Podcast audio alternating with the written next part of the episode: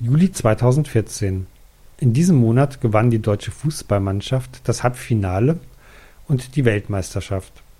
Zwischen Israel und dem Gazastreifen wurden Raketen, Bomben und schließlich Bodentruppen eingesetzt. Im Verteidigungsministerium und beim Bundesnachrichtendienst wurden Spione der USA enttarnt. Ein malaysisches Passagierflugzeug stürzte in der Ukraine ab, wahrscheinlich getroffen von einer Rakete. Diskussion über eine bundesweite Pkw-Maut.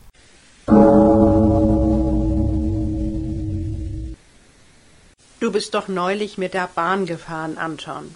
War das angenehm oder hat dich der Schaffner angeschnauzt? Wieso denn das, Friederike? Ich hatte eine gültige Fahrkarte, hatte auch meine dreckigen Schuhe nicht auf den gegenüberliegenden Sitz gelegt und habe auch keine obszönen Lieder gesungen. Warum sollte der Schaffner mich denn anschnauzen? Weil es seit einiger Zeit viele Kontakte zwischen Bundesbahn und Bundeswehr gibt. Klar, die Soldaten fahren mit der Bahn, wenn sie Wochenendurlaub bekommen. Das gerade habe ich nicht gemeint. Es geht um ein neues Abkommen zwischen Bundesbahn und Bundeswehr. Darin ist eine enge Kooperation zwischen den Vertragspartnern vereinbart. Die Bahn stellt jedes Jahr rund 8000 neue Mitarbeiter ein. Bei der Bundeswehr laufen jedes Jahr viele Verträge der Zeitsoldaten aus und werden zum Teil auch nicht verlängert. Und die sollen dann zur Bahn? Richtig, so ist das gedacht. Es geht erst einmal um Techniker, Ingenieure und IT-Experten. Aber auch Mannschaftssoldaten kämen für den Einsatz als Triebwagenführer oder als Busfahrer in Frage. Das ist wahrscheinlich ein Teil der von unserer Kriegsministerin von der Leyen angekündigten Attraktivitätsagenda, eine zivilberufliche Perspektive nach der Zeit beim Militär nach der sogenannten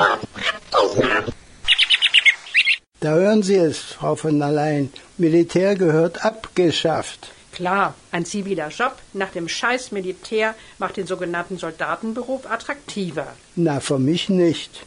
Diese Zusammenarbeit erinnert an eine Einrichtung im alten Rom.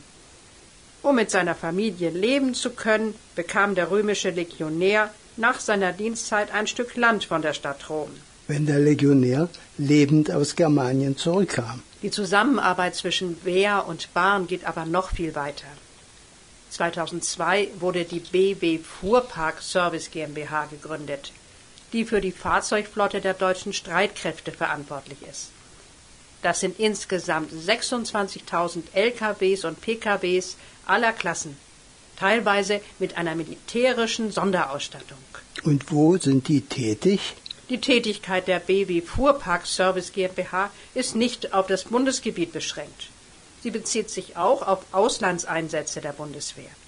Da war doch vor einiger Zeit die Rede davon, dass große Mengen an Material aus Afghanistan zurückgeholt werden müssen. Macht das auch die Bundesbahn? Das hätte ich fast vergessen. Eine Tochtergesellschaft der Bahn, Schenker, sorgt dafür. Sie fliegen mit russischen Frachtmaschinen von Masar-i Sharif im Norden Afghanistan nach Trabzon in der Türkei. Von dort werden die Container auf Schiffe verladen. Und das alles macht die Bahn? Ja, sie sind fast überall dabei. Zum Beispiel betreiben sie auch mit der Elektronik und Logistik GmbH in Kaufungen das Zebel, ein zentrales bundeseigenes Lager, in dem Ersatzteile für Reparatur von Waffensystemen und Fahrzeugen gelagert sind. Vielleicht äh, sollte ich demnächst statt mit der Bundesbahn lieber mit dem Fernbus fahren. Ich habe im Internet gelesen, dass die Gagausen auch zu Russland gehören wollen. Wer? Die Gagausen? Wer sind denn das? Gagausen, das stand dort in einem Artikel über Moldawien. Moldawien? Ach, du meinst die Gagausen. Dann heißt das Land auch nicht Gagausien, sondern Skagausien. Richtig, Anton. Und dann hat das auch nichts mit der komischen Lady Gaga zu tun. Mit der hat das überhaupt nichts zu tun. Und außerdem stimmt es auch. Gagausien will zu Russland, während Moldawien eher zur EU strebt. Komisch. Sonst will doch alle Welt zur EU. Gagausien hat vor allem Landwirtschaft, die kaum mit der EU-Landwirtschaft Schritt halten kann. Dagegen hat Russland Gagausien einen milliardenschweren Vertrag über den Import gagausischer Landwirtschaftsprodukte versprochen. Du hast vorhin gesagt, dass Moldawien eher zur EU strebt. Was hat das mit Gagausien zu tun? Gagausien ist ein Teil von Moldawien, müsste sich also abspalten. Liegt das denn an der Grenze zu Russland? Ach, wo? Gagausien ist von Moldawien eingeschlossen. Nur an der südlichen Seite stößt es direkt an die Ukraine. Und die Gagausen wollen zu Russland? Da kann es doch nur Krach geben. Auch im Norden von Moldawien hat sich ein Landesteil bereits von Moldawien losgesagt. Transnistrien. Wo liegt denn das nun schon wieder? Es liegt östlich des Flusses Dniestre und grenzt im Osten an die Ukraine. Das Gebiet gehörte ursprünglich zur Ukraine, aber Stalin trennte es von der Ukraine ab und teilte es Moldawien zu. Und wer lebt dort?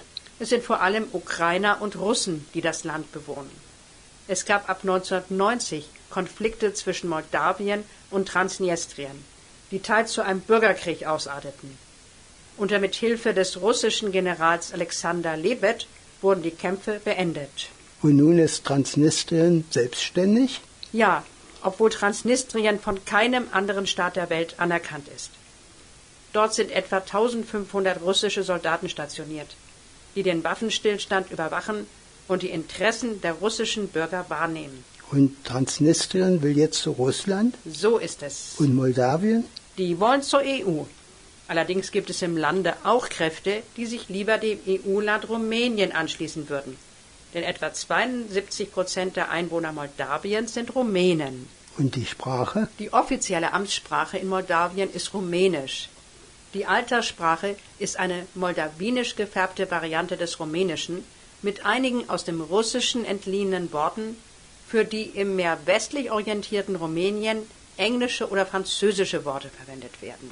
Da würde es von der Sprache her keine Schwierigkeiten geben. Ja, aber vielleicht von Russland. Die haben nämlich rund einen Monat nach der Unterzeichnung eines Assoziierungsabkommens zwischen der EU und Moldawien Importzölle für Waren aus Moldawien eingeführt. Für was denn? Es handelt sich um Fleisch, Gemüse, Zucker und Wein. Die waren bisher zollfrei. Das ist ja dann wohl eine russische Sanktion. Friederike, ich muss da mal drüber reden. Ich finde das nämlich ganz furchtbar. Was findest du denn so furchtbar, Anton? Du siehst ja ganz blass aus. Ja, diese, diese Hetze gegen die Juden bei den Demos wegen des Gazakrieges. Ja, ich finde es auch nicht in Ordnung, gegen Juden zu hetzen. Das ist geradezu bösartig nachdem die jüdischen Menschen unter den Nazis systematisch verfolgt und umgebracht worden sind. Ja, aber ähm, wenn, wenn Israel Städte im Gazastreifen bombardiert, das äh, finde ich auch nicht in Ordnung. Kritik an der israelischen Politik, das ist was ganz anderes. Auch Menschen jüdischer Abstammung oder jüdischen Glaubens sind nicht immer mit der Politik des Staates Israel einverstanden. Wie ist es denn überhaupt zu diesem Krieg im Gazastreifen gekommen? Das ist eine lange Geschichte. Es gab schon seit Ende des 19. Jahrhunderts eine Bewegung, dass die Juden in das damalige Palästina, ihr gelobtes Land, zurückkehren sollten. So lange schon? Großbritannien, das nach dem Ersten Weltkrieg das Mandat über Palästina innehatte, sollte nach der Balfour-Deklaration die Gründung einer nationalen Heimstätte für das jüdische Volk in Palästina ermöglichen. Da waren die Ureinwohner von Palästina bestimmt nicht begeistert. Ab 1933 sind dann viele Juden nach Palästina umgesiedelt, ganz besonders aus Nazi-Deutschland. Das ist mehr als verständlich. Am 29. November 1947 hat die UN beschlossen, Palästina zu teilen, und zwar in einen jüdischen und einen palästinensischen Staat. Und Jerusalem sollte unter internationale Kontrolle gestellt werden. Die arabischen Staaten weigerten sich aber, eine Teilung Palästinas zu akzeptieren. Der Norden für die Juden, der Süden für die Palästinenser? Nein, es sollte für Juden und für Palästinenser eher ein Flickenteppich sein.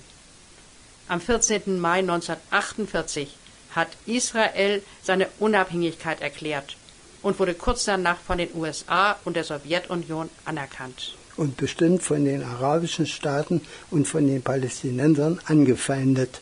Ja, stell dir vor, noch in der Gründungsnacht erklärten Ägypten, Saudi-Arabien, Jordanien, der Libanon, der Irak und Syrien dem neuen Staat Israel den Krieg. Und viele weitere Kriege feuchten. Und was ist aus dem anderen Staat geworden? Nach dem Sechstagekrieg 1967 wurden das Westjordanland und der Gazastreifen, das sind die wesentlichen Teile des palästinensischen Staates, von israelischen Streitkräften erobert und besetzt gehalten. Zusätzlich wurde auch Ostjerusalem von Israel erobert und annektiert. Dann haben die Palästinenser heute gar keinen eigenen Staat? So ist es. 1987, nach der ersten Intifada, gewalttätige Unruhen zwischen Palästinensern und Israelis, wurden der Gazastreifen und das Westjordanland unter palästinensische Selbstverwaltung gestellt. Wir, wir, wollten ja eigentlich über den Gazastreifen und den Krieg dort sprechen. Der Gazastreifen ist ein schmaler Landstreifen am Mittelmeer, der im Süden an Ägypten und im Osten und Norden an Israel grenzt. Etwa 40 Kilometer lang und zwischen 6 und 14 Kilometern breit. Zum Vergleich, der Gazastreifen ist etwas kleiner als Bremen, wird aber von ungefähr 1,5 Millionen Menschen bewohnt. So viele Menschen in einem so kleinen Land. Mit sehr vielen jungen Menschen und einer sehr hohen Geburtenrate. Und wer hat im Gazastreifen das Sagen? Im Januar 2006 hat die Hamas bei den Parlamentswahlen die absolute Mehrheit gewonnen. Deswegen regiert sie allein den Gazastreifen. Ist das nicht eine Terrororganisation? Wikipedia schreibt dazu, die Hamas ist eine sunnitisch-islamistische Palästinenserorganisation, die den Staat Israel mit terroristischen Mitteln beseitigen und einen islamisch-theokratischen Staat errichten will. Das ist aber nicht gut für den Staat Israel. Israel hat sich zu Recht durch die Hamas bedroht gefühlt. Deswegen wurden die Landgrenzen zu Ägypten und zu Israel mit einem Sicherheitszaun gesichert. Der Zugang über die Luft und über das Mittelmeer wird von der israelischen Armee kontrolliert. Die palästinensischen Einwohner dürfen nicht einmal ins Westjordanland, dem anderen Teil des, der palästinensischen Autonomiegebiete, umziehen. Ist dann wie in einem Gefängnis. Hinter dem Zaun hat Israel auf palästinensischem Gebiet eine 200 bis 300 Meter breite Sicherheitszone eingerichtet, die nicht betreten werden darf. Etwa ein Sechstel des Gazastreifens kann dadurch nicht genutzt werden. Ist denn das überhaupt erlaubt? Israel sagt, es will damit den Schmuggel von Waffen in den Gazastreifen und das Eindringen von Terroristen und Selbstmordattentätern aus dem Gazastreifen unterbinden. Die Palästinenser haben aber ein weit verzweigtes Tunnelsystem gebaut. Das sind schlimme Zustände für beide Seiten. Kein Wunder, dass es dann knallt. Hat es auch. Am 12. Juni verschwanden drei israelische Jugendliche, die später tot aufgefunden wurden. Israel beschuldigte die Hamas und nahm ihre Führungsriege im Westjordanland fest, sowie Hamas-Mitglieder, die kurz zuvor freigelassen worden waren. Und war die Hamas schuld am Tod der drei Jugendlichen? Das kann ich nicht sagen. Am 2. Juli wurde ein palästinensischer Jugendlicher in Ostjerusalem brutal ermordet. Und die Hamas hat dann Raketen auf israelische Städte abgeschossen. Und wie hat Israel reagiert? Israel bombardiert den Gazastreifen aus der Luft und ab Mitte Juli dringen auch Bodentruppen in den Gazastreifen ein, um das Tunnelsystem und Abschussanlagen für Raketen zu zerstören. Wurden durch die Raketen viele Israelis verletzt oder getötet? Anscheinend nicht. Israel hat ein Raketenabwehrsystem, Frühwarnsysteme und Bunker, um die Bevölkerung zu schützen. Und wie ist es im Gazastreifen? Grauenvoll. Ich lese mal was vor. Die Menschen in Gaza sind die hauptsächlich Leidtragenden in diesem Krieg. Anders als die Bevölkerung in Israel sind sie den Angriffen schutzlos ausgeliefert. Manche versuchen sich in ihren Häusern zu verbunkern, manche in Zufluchtsstätten wie Schulgebäude zu fliehen. Aber sie können doch nicht aus dem Gazastreifen heraus. Ich lese mal weiter. Mittlerweile sollen bis zu 200.000 Palästinenser auf der Flucht sein. Die Zahl der Toten ist auf mehr als 1000 angestiegen. Die zahlreichen Verletzten können kaum noch behandelt werden. Auch ein Krankenhaus wurde getroffen. Die Versorgungslage mit Essen und Hilfsgütern in Gaza ist prekär. Das haben bestimmt Linke geschrieben, die ein Herz für die Palästinenser haben. Du irrst. Das stammt von der Landeszentrale für politische Bildung. Die Zahl der Toten und Verletzten im Gazastreifen ist bestimmt noch weiter gestiegen. Selbst die UN hat dazu aufgerufen, die Zivilbevölkerung zu schützen und zivile und humanitäre Einrichtungen einschließlich derjenigen der UN nicht anzugreifen. Gibt es denn gar keine Lösung für diesen Konflikt? Das weiß ich nicht, aber du kannst den Aufruf des Bundesausschusses Friedensratschlag nachlesen. Darin wird gefordert, beende den Krieg in Gaza, Rückzug der israelischen Armee aus dem Gazastreifen, Einstellung der Raketenangriffe auf Israel, für einen gerechten Frieden im Nahen Osten, der die Rechte der Palästinenser einschließt. Dann müsste doch endlich ein eigener palästinensischer Staat gegründet werden, neben Israel, so wie es die UN bereits beschlossen hat. Ein Staat vielleicht mit einer UN-Polizeitruppe, aber ohne Militär. Denn Militär gehört abgeschafft. Militär gehört abgeschafft.